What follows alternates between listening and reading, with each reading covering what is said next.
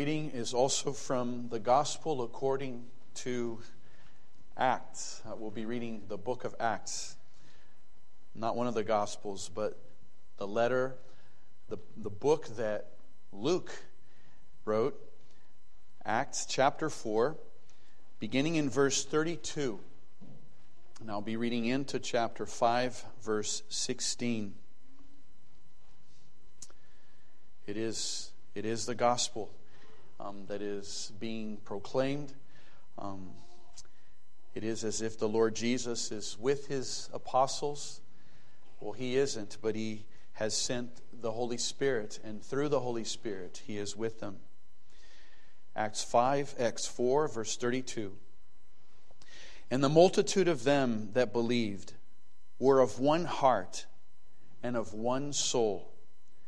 Neither said any of them that aught or anything of the things which he possessed was his own, but they had all things common. And with great power gave the apostles witness of the resurrection of the Lord Jesus, and great grace was upon them all. Neither was there any among them that lacked, for as many as were possessors of lands or houses sold them, and brought the prices to the thing of the things that were sold, and laid them down at the apostles' feet. And distribution was made unto every man according as he had need.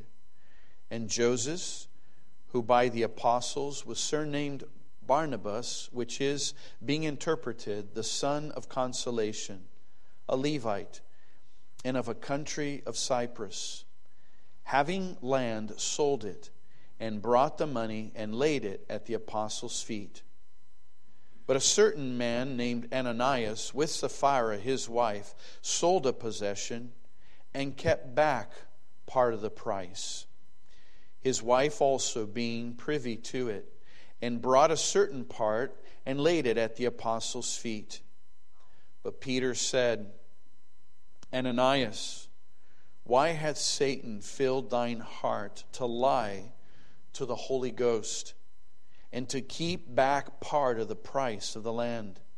While it remained, was it not thine own? And after it was sold, was it not in thine own power? Why hast thou conceived this thing in thine heart? Thou hast not lied unto men, but unto God. And Ananias, hearing these words, fell down and gave up the ghost. And great fear came on all them that heard these things. And the young men arose, wound him up, and carried him out, and buried him. And it was about the space of 3 hours after, when his wife, not knowing what was done, came in. And Peter answered unto her, Tell me whether ye sold the land for so much. And she said, Yea, for so much. Then Peter said unto her, How is it that ye have agreed together to tempt the Spirit of the Lord? Behold, the feet of them which have buried thy husband are at the door, and shall carry thee out. Then fell she down straightway at his feet, and yielded up the ghost. And the young men came in, and found her dead, and carrying her forth, buried her by her husband. And great fear came upon all the church, and upon as many as heard these things. And by the hands of the apostles were many signs and wonders wrought among the people, and they were all with one accord in Solomon's porch. And of the rest dared no man join himself to them, but the people magnified them. And believers were the more added to the Lord, multitudes both of men and women, insomuch that they brought forth the sick unto the streets, and laid them on beds and couches, that at the least the shadow of Peter passing by might overshadow some of them. There came also a multitude out of the cities round about unto Jerusalem, bringing sick folks, and them which were vexed with unclean spirits, and they were healed, every one. Thus far, may God bless the reading of his own word. In Acts chapter 4, and we hope to consider that short passage at the end of 4 and into chapter 5. The theme of this message is signs and wonders, because everything of this whole passage is revealing exactly that. We hear in the text that God is operating signs and wonders. This is what they prayed for in verse 30. By stretching forth thine hand to heal, and that signs and wonders may be done by the name of thy child, holy child, Jesus. And in verse 12, towards the end of what we read in chapter 5, it says, and by the hands of the apostles were many signs and wonders wrought among the people. And there are results connected to all of this. Just before this, we saw the church being attacked from the outside. It was the first persecution. The very ones who arrested and killed the Lord Jesus have now arrested Peter and John. They warned them and threatened them and commanded them to stop preaching on the name of the Lord Jesus. They went back to the group of disciples. They prayed. Remember, the ground even trembled. And they continued the ministry of proclaiming the Lord Jesus. They completely did not heed to the command to stop preaching Christ. They continued, even it seems, with renewed vigor and courage and boldness. And then there's that whole reality of how they were living in such an astonishingly selfless way, where they weren't considering what they had as their own, but wanting to share it with those who were in need. But now there's an attack from the inside. And that's what we're going to look at in our second point especially. And neither will this be the last attack. The very next portion will be a renewed attack from the outside. All of the apostles will be arrested at that time, a new arrest. And then following that, there's a renewed attack from the inside, where there will be tumult and complaining inside the church. And so with all of this, Luke is giving us a very well-rounded picture of what's going on.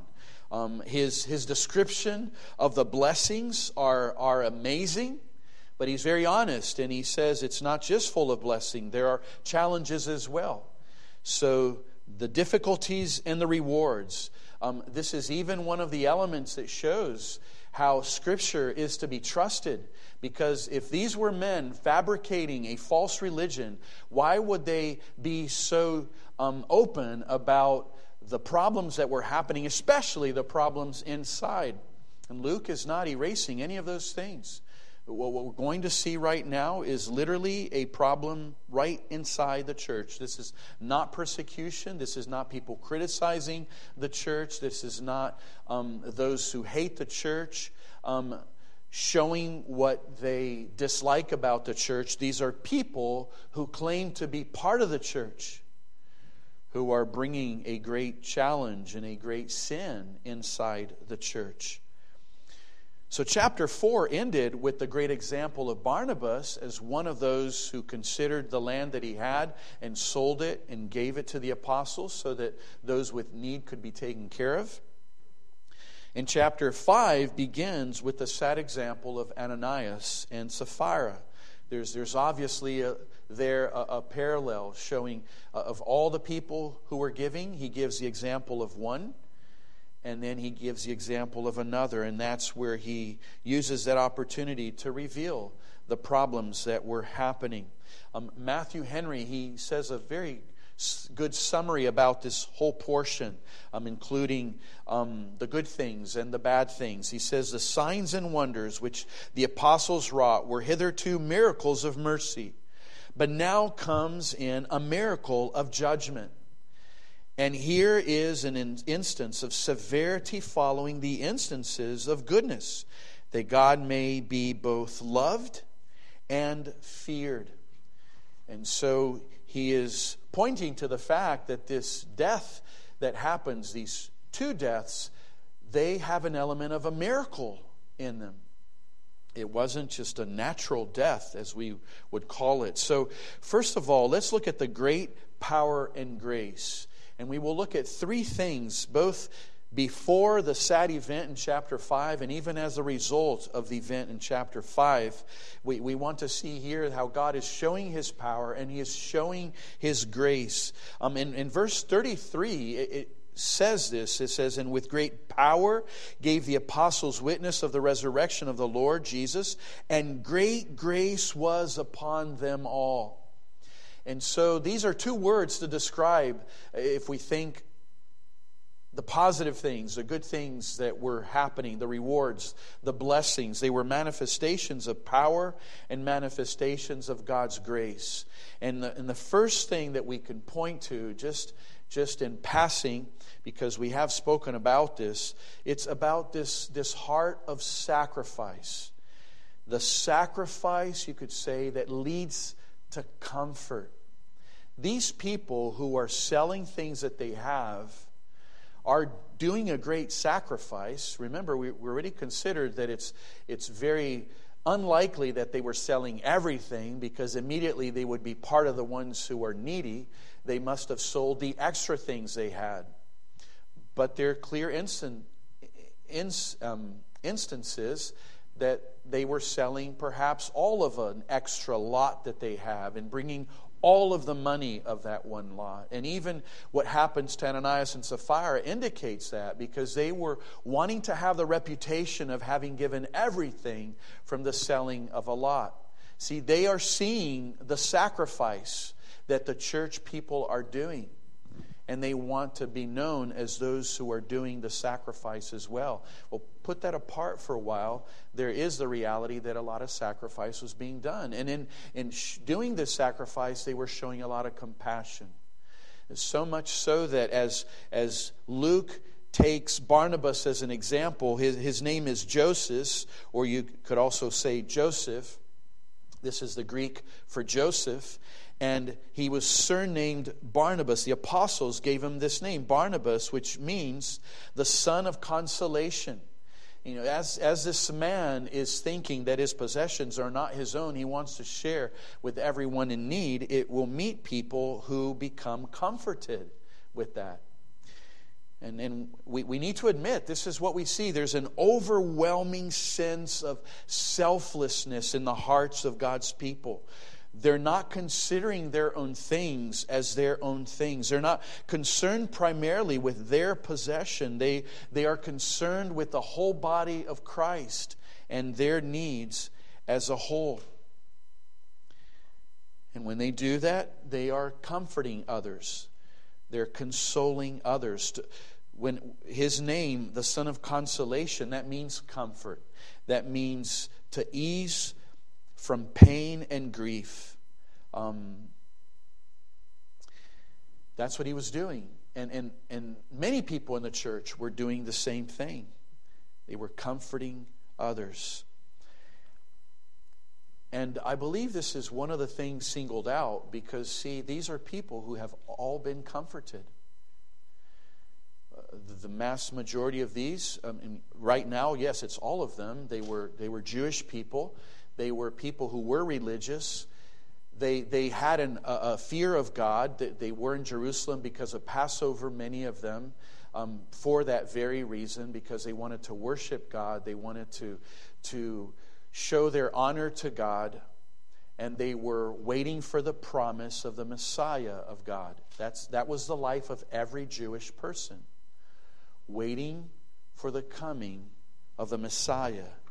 And the coming of the Messiah was the greatest consolation they were waiting for.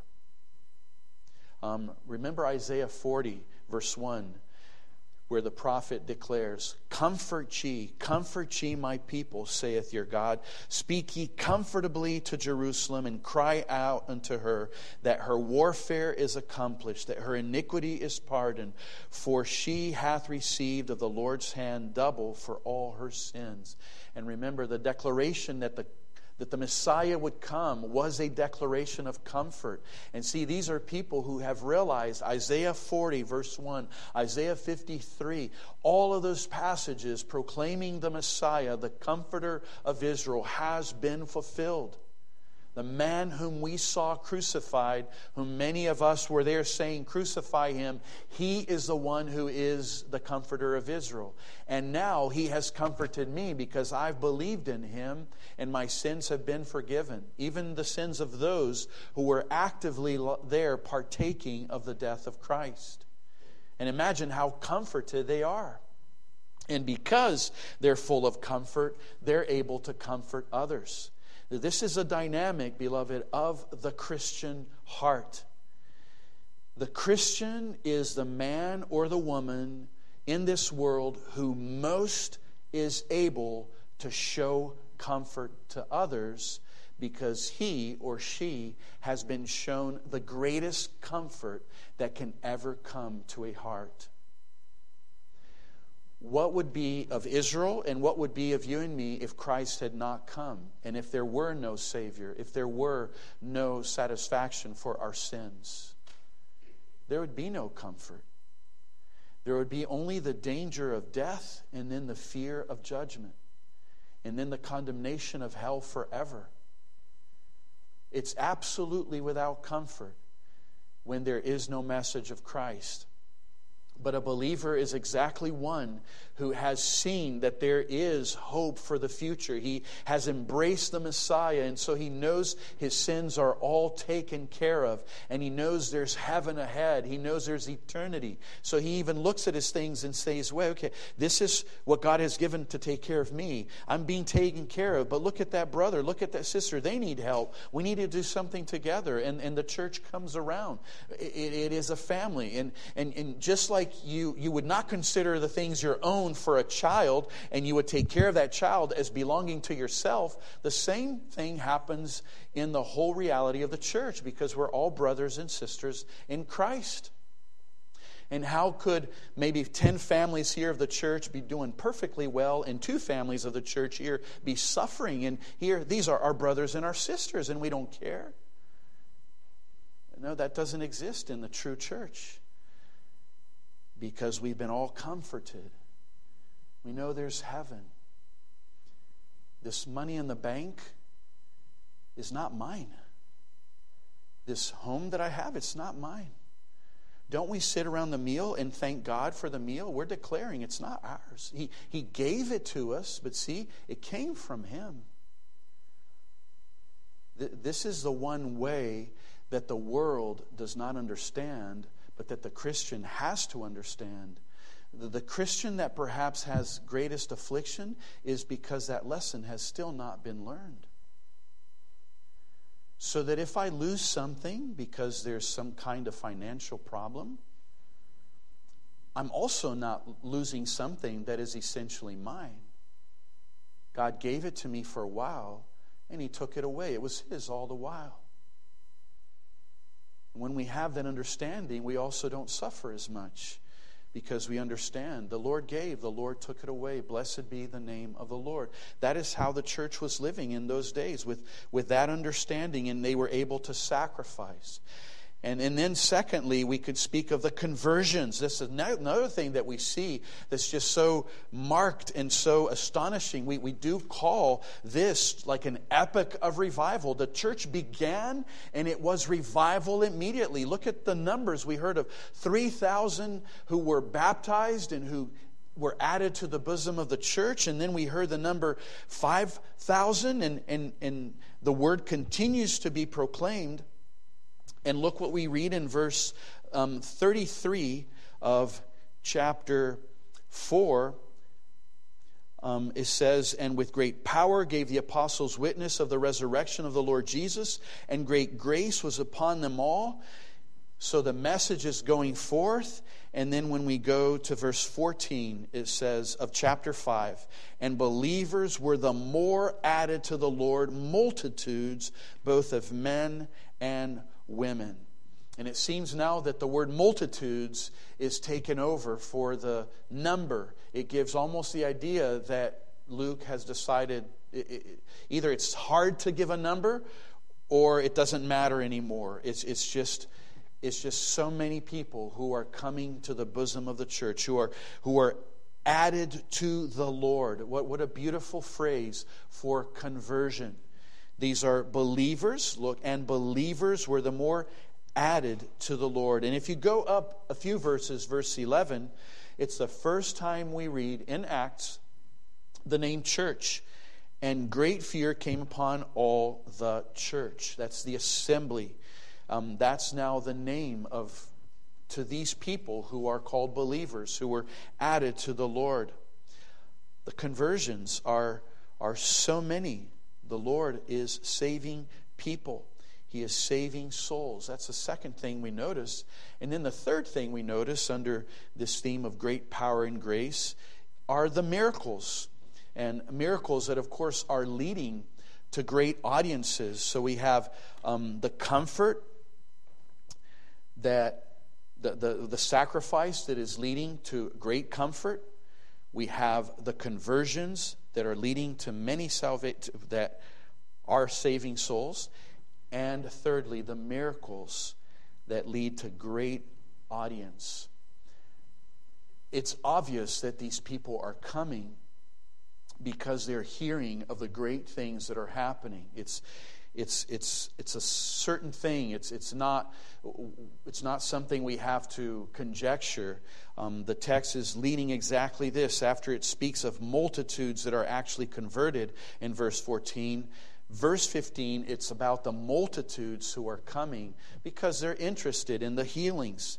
Insomuch that they brought forth the sick unto the streets and laid them on beds and couches, that at least the shadow of Peter passing by might overshadow some of them. The sense we have is that there are now so many. It's even too many for Peter to talk individually with each one of them. And you can imagine the apostles may be doing that, talking to some of them, but Peter, He just passes by, and his shadow passes over them. And what we can understand is that there are healings that are happening. That's what verse 16 testifies. So what Jesus promised is being fulfilled. Remember, very specifically, John 14:12, Jesus had said this, "Verily, verily, I say unto you, he that believeth on me, the works that I do shall he do also, and greater works than these shall he do, because I go unto the Father." And he was meaning greater because there would be events like this. We never read of an event where Jesus, just by passing, his shadow was used for the healing of all these people. And even in Jesus' ministry, we didn't hear of thousands and thousands of genuine conversions. And so Jesus promised this would happen, and it's not because Peter has a greater power. It's very clear. It's because of Jesus' power. He's just showing more of this power now that he is seated in heaven. He showed enough power for his ministry that he knew was wise to show, and now he's continuing to show power. Again, this is why we're talking about great power and grace. That's what these miracles were doing. Now, we need to always remember, let us not get sad that these very miracles are not happening today the very same way. If God wanted them to happen, they would. It's all a matter of his wisdom. It's all a matter of his will. But we need to understand that we have them because they are in Scripture, so we can preach about them and we can proclaim them. And there may be people who will be interested to hear about them, and that brings them to hear the gospel, and we preach the gospel to these very souls. Because the healing didn't have in and of itself a purpose to simply heal and to continue healing like in a nonstop kind of way. When we continue reading the Bible, we'll find Paul doing some miracles, but then we don't find him doing miracles. And there are people that he's praying for and sad and scared that maybe they'll die. So it shows that even Paul, who would have had the gift of healing, ended up not being able to heal at certain points. So it's obvious that God took this away as a gift that was given to a specific person who had the power of touching someone or speaking a word, and somebody would be healed. What that indicates is that the healing in itself was not the most important thing, but the healing obviously legitimized the message. They were saying that Jesus is alive, and people were seeing evidences of the power of Jesus. They couldn't see Jesus, but they knew he was alive because they were doing the same works Jesus did. So great power and grace. So this is one description you see before and after this event in the middle that is sad. But let us go now to our second point, to this event in the middle, chapter 5, these verses all the way to verse 11, and look at this great fear and honor. I'm giving already the result. What happened to Ananias and Sapphira brought to the church and to the world a great sense of fear and a great sense of honor. I use the word honor because of verse 13, not just because of what the word fear means, because fear does mean to honor in verse 11, and great fear came upon all the church. That means a sense of reverence, a sense of awe, even elements of fear in the sense of I better not do something because I don't want the same judgment.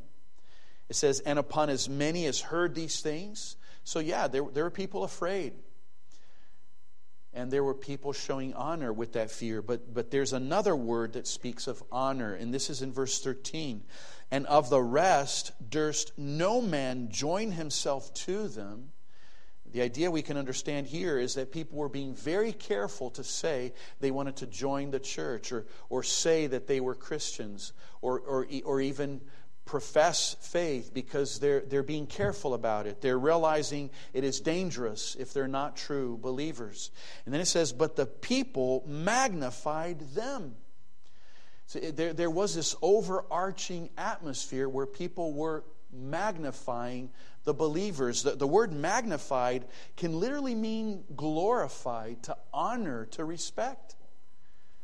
That made them think we better not criticize them. If their God deals among them that harshly with those who go out of order, I better be careful how I judge them. So there was this great fear and honor.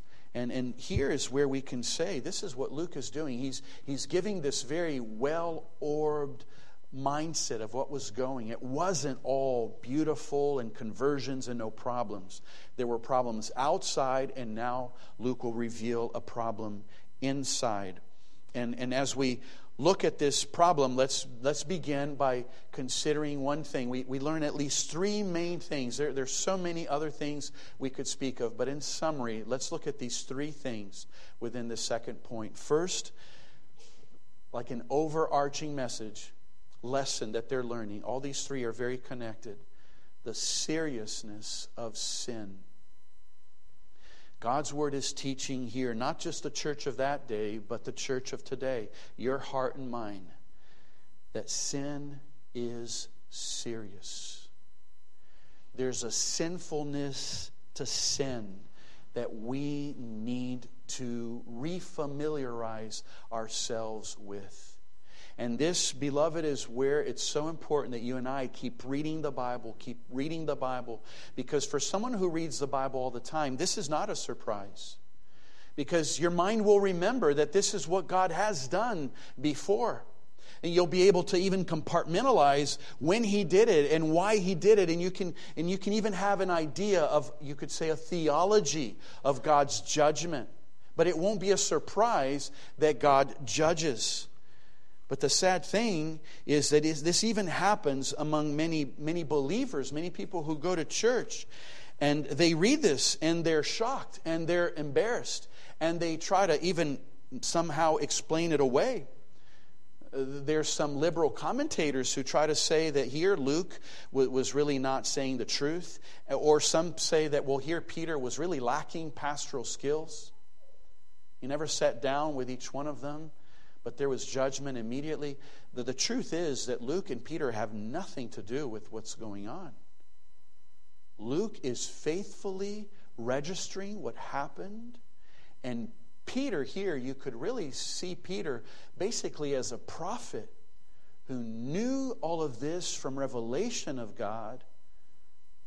And he's just simply speaking to these two, Sapphira and Ananias, God's word. We see here the authority of the apostles. This is not about man. This is about God. The problem is because Ananias and Sapphira thought that being a Christian is about man and not about God. And so what is it that happened? Well, Ananias and Sapphira were a couple who they were seeing other people sell things and bringing everything. It's clear that there was this great amount of them. Possibly not every single one of them, but a great amount of them were bringing everything from something they sold. And it's obvious that Ananias and Sapphira wanted that reputation. And yet when they got the money, the full amount from selling that land, they kept back. That's a very important phrase in verse 2, and kept back part of the price. This word kept back, when you put it into the Hebrew, or when the Hebrew is translated into this kept back, it's exactly the same word that is spoken of Achan when he goes into Jericho and kept back those items that God had forbidden to be taken. And remember the story. Achan and his whole family end up being judged because of that incident. And so it's obvious that Luke is bringing that reality. The sin of Ananias and Sapphira were very connected to the sin of Achan. They were, in essence, stealing from God himself. And Peter makes it clear that they're lying to the Holy Ghost. Later he says, and this is lying not unto men, but unto God. And we find even in a sense going back, who gave perhaps the idea for him to do this would have been Satan. We see an involvement of Satan here. He says, Ananias, why hath Satan filled thine heart to lie to the Holy Ghost? So Peter is even, of course, this is where we see Peter like a prophet. First you wonder, how did he know about this already? We're not told. It could have been that someone came and informed him, but very likely God told him exactly how it will follow. But then he knows that Satan filled his heart. But even as much as this is true, in verse 4, we find that he did exactly what he wanted. Look at verse 4. While it remained, was it not thine own? And after it was sold, was it not in thine own power? Why hast thou conceived this thing in thine heart? So you see what the text is doing. As much as it is showing the source of the temptation in Satan, the blame is given to Ananias. Why have you conceived this thing in thine own heart? See, Satan didn't force Ananias to come up with this idea. He didn't force him to do this idea. He may have suggested, he may have begun the temptation, but Sapphira and Ananias conceived it in their own hearts. Right there you have a theology of sin and even the involvement of Satan. He never can be blamed as the sinner in regards to our sins. He can be the tempter, but we are the sinner. And so we see here the seriousness of sin. We see what the sin is in itself. And why was it so serious? Well, it was serious. Peter says it because he was lying so directly to the Holy Spirit himself. It wasn't a lie more to the side, and it ultimately would be towards God, but it was connected to God in a very direct way. It was like the offerings given as they worship God. And they were lying about the quantity. Right here we see the great danger of covetousness and how truly the love of money is the root of all evil. Not too long ago, if we're reading the Bible, we were in Luke not too long ago, and there was another person there that because of money, he dared betray the Lord Jesus Christ. And now we have this couple who, because of money, they are betraying the apostles of the Lord Jesus Christ. So Satan filled Ananias' heart, so he has that power to fill, to give ideas, but it was Ananias who conceived it in his heart. So sin is serious. Beloved, let us use this example to realize we cannot play with sin. And why is it serious? It is serious because of the second thought in this point here. It is the holiness of God. That's why sin is serious. Because it's an affront against a holy God. It is an affront against the God who created us to be holy. And yet we are fighting with Him saying, no, I will not be holy. And yet we came from this holy God. Our very breath is His. We're living because of His grace. He gives us food. He gives us strength. He gives us energy. He gives us clothing. He gives us a car. He gives us a family. And then what do? We sin. And so we're rebelling against the very God who is so holy and so kind and so loving. And remember this reality. And here we are in the very act of sin.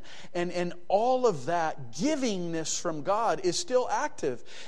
While we are there, perhaps stealing something, it is this hand that belongs to God. It is the strength that God gave me. I'm clothed with the God gave me, and I'm there committing that theft. You see, there's this reality that God is loving us even while we are sinning. And so then as Christians, as our eyes open to that reality and dynamic of sin, how can we dare sin? And then you think of Ananias and Sapphira. They were sinning in regards to the very worship of this God who is so loving and who is so giving. And here they are in their act of giving, and they're saying, let's keep back this for us. Let's give that amount. Everybody's going to think, wow, they're the ones who gave everything, just like Barnabas.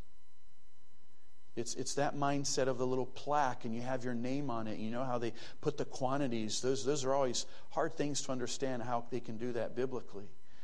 Because we're not even supposed to let our left know what the hand right does, and yet these little plaques everywhere, and they'll show how much this group of people gave, that group of people gave. And Ananias and Sapphira wanted the plaque that was the highest, that would show they gave everything.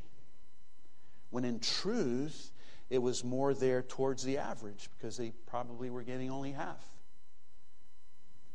So it wasn't just a sin against the Holy Spirit and lying. They were hypocrites.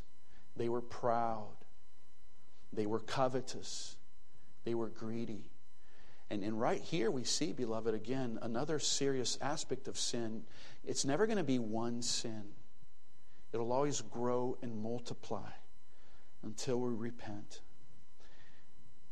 And it's all that bad because how holy God is. God is a holy God. He is a God who has absolutely no blemish in Him. And in our afternoon service, we want to have a whole point just dedicated to the holiness, the righteousness of God, because of the theme of that sermon. And even going through that, it's so convicting to think. You think that's something we all know. Of course, God is holy. But as you meditate upon that reality, it goes helping us realize how worse and worse and worse sin is. Because it's against this God who is so gracious, so good, so loving, so merciful. Let me just bring this one dynamic here. We look at this sin, and what is the reaction of our own hearts? If we're honest, we are somewhat shocked, and we think, why did God do this? Why didn't He act in patience? And we start having that attitude. But consider God's Word. When did God do this before? Well, we can think of Achan. They had just gone into Jericho. God gloriously gave that city to them. He made that decree, don't take any of the things. They're all under the ban. Well, Achan dared do it. He took it to himself, hid it under his tent. The Lord disciplined him and his family. So strong judgment. There are many other sins, but you don't see that in any page of the Bible, every page of the Bible.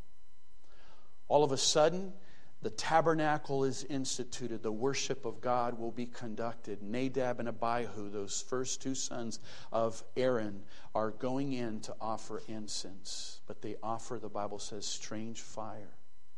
And they are burned in the very act. And then you look at those two events, you already see something of a harmony.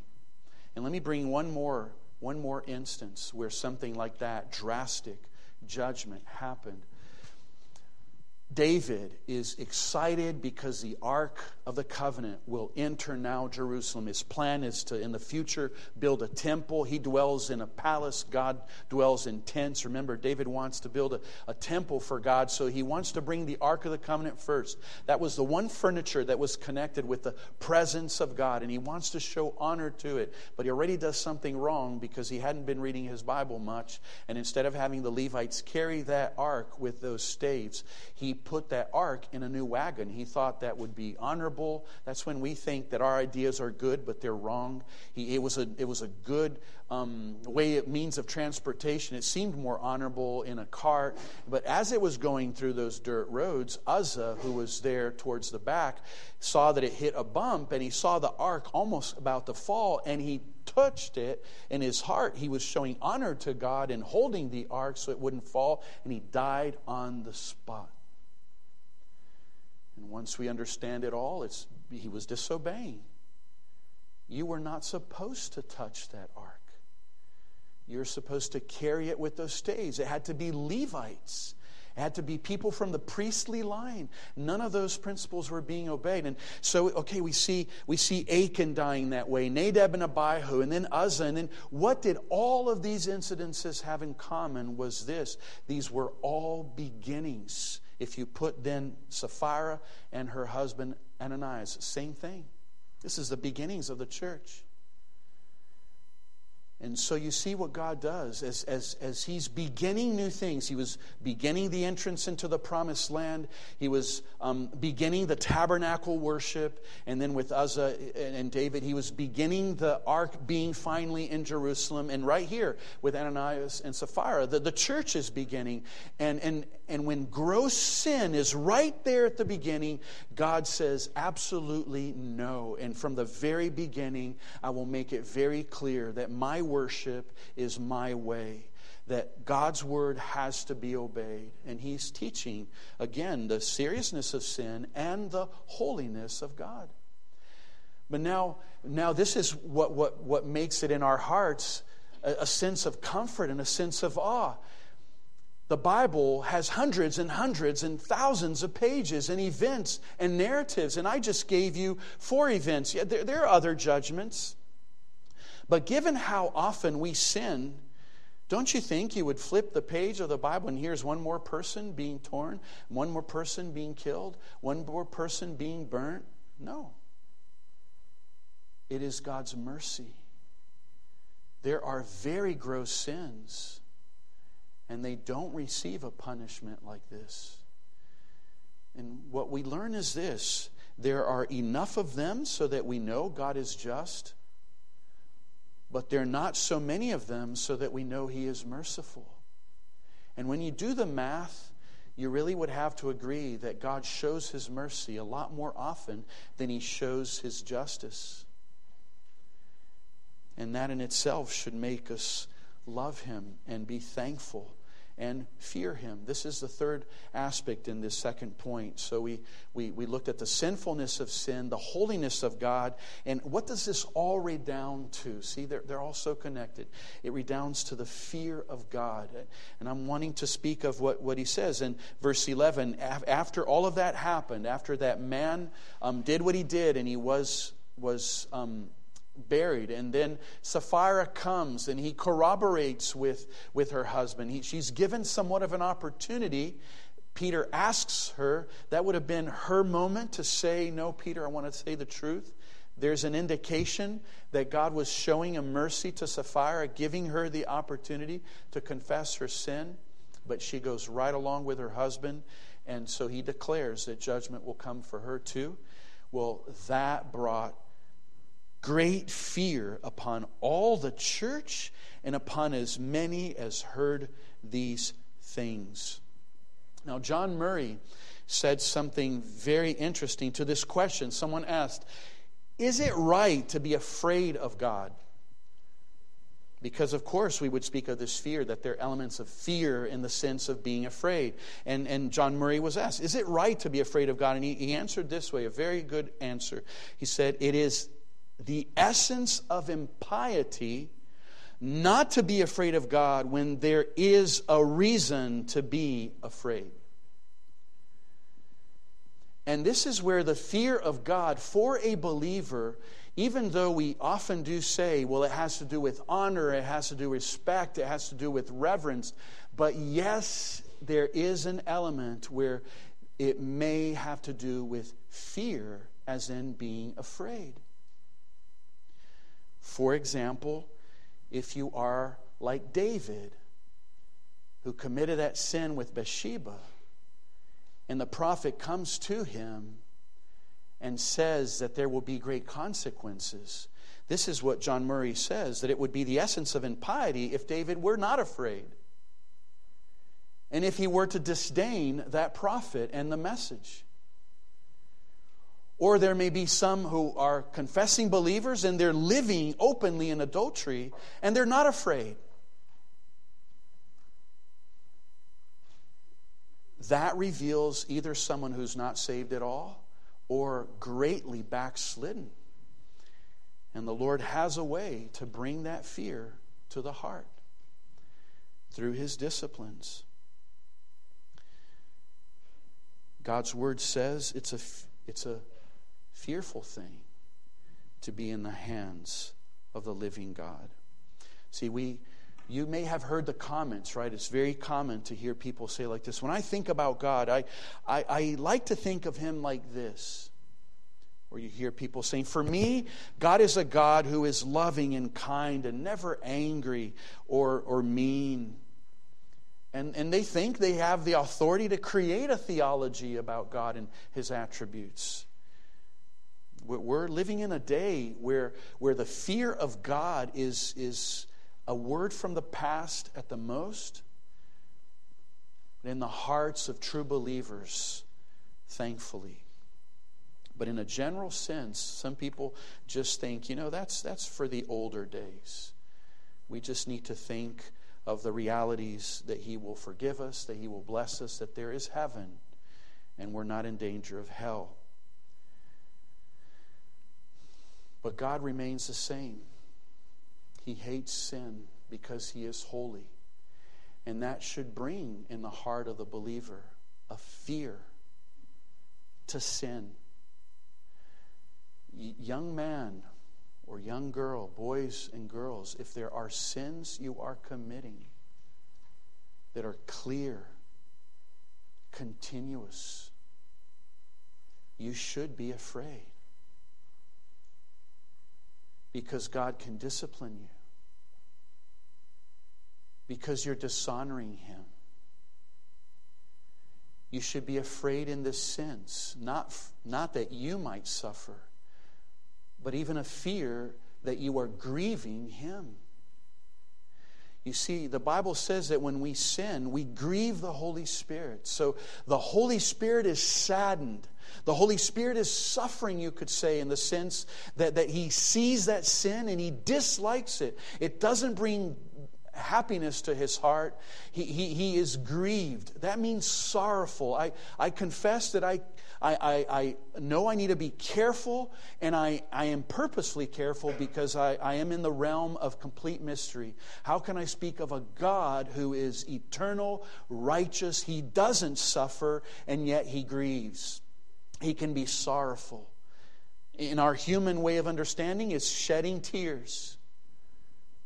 And yet He lives in heaven where there are no tears. But see, this is a tension, of course, for you and I to understand. Wait, I am sinning and I'm not grieving. I'm not even afraid. And yet God who is in me, I claim that I have the Spirit, He is grieving. So you see, you understand how dangerous it is for a Christian who wants to just wipe all of that reality away, just to be happy, just to have peace. But if we have sinned, we should not have peace. We should go to the cross. And understand what I'm saying. I'm saying we shouldn't have a peace, as it were, that I steal it away and that I do not understand the seriousness of my sin. But I'm not saying that you need to pay to have that peace. I'm not saying that you need to suffer enough to have that peace. I'm just saying go to Christ and confess your sin for that peace.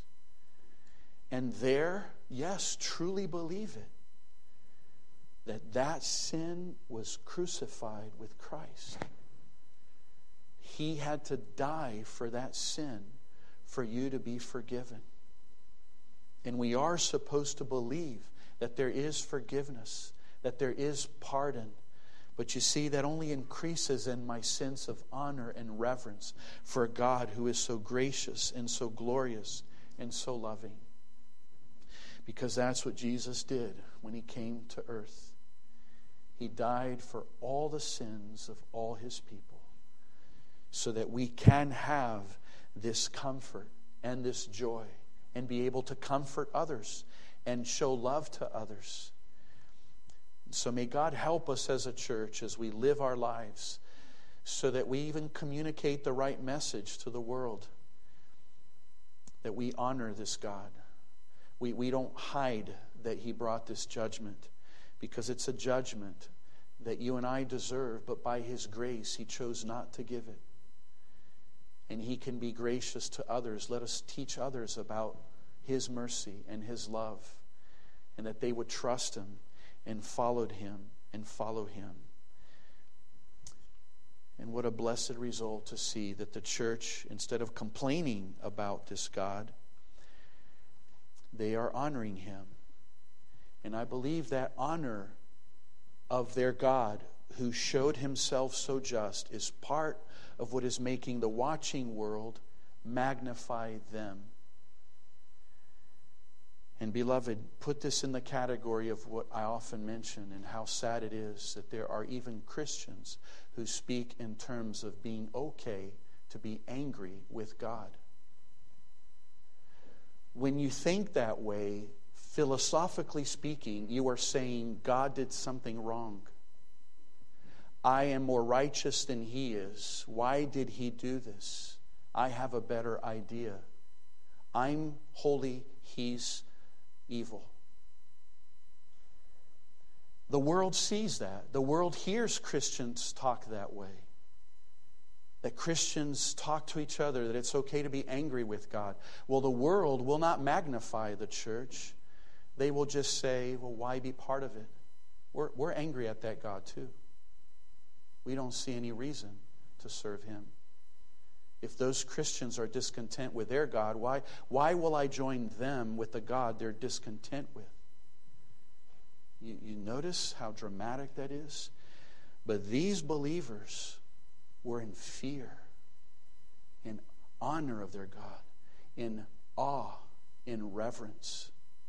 And the watching world saw that and magnified them and praised them and honored them. They were careful because they were scared.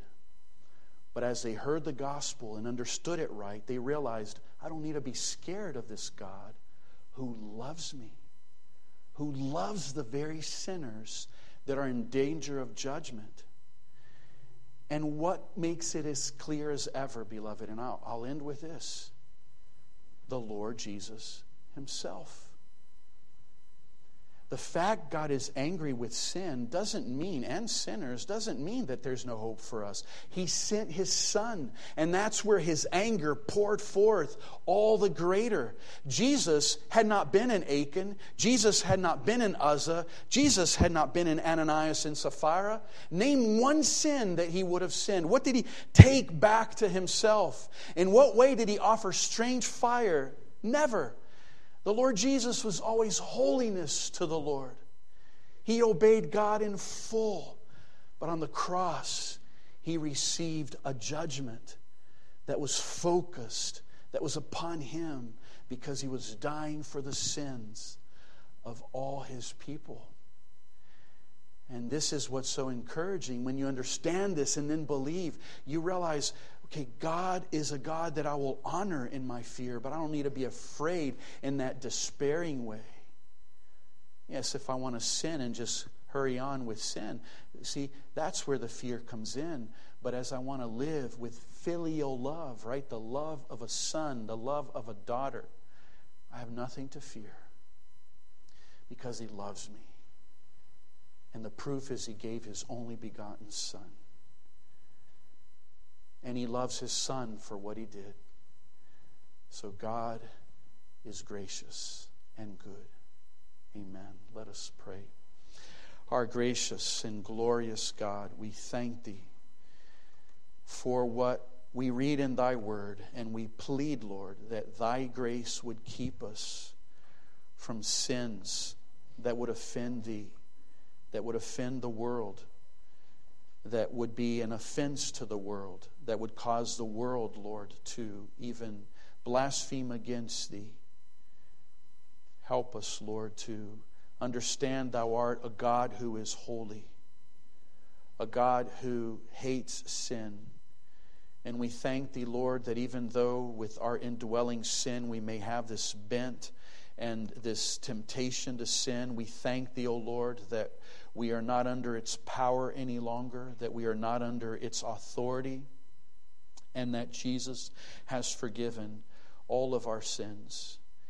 And Lord, in the strength and the power of what the gospel is, what Jesus has done for us, Lord, help us to live like the church in those days, with holy fear of Thee, with great compassion for one another, and a great yearning to tell the world about Christ, that they too may know Jesus and be saved and have the security that's eternal. And we pray all these things in Jesus' name. Amen.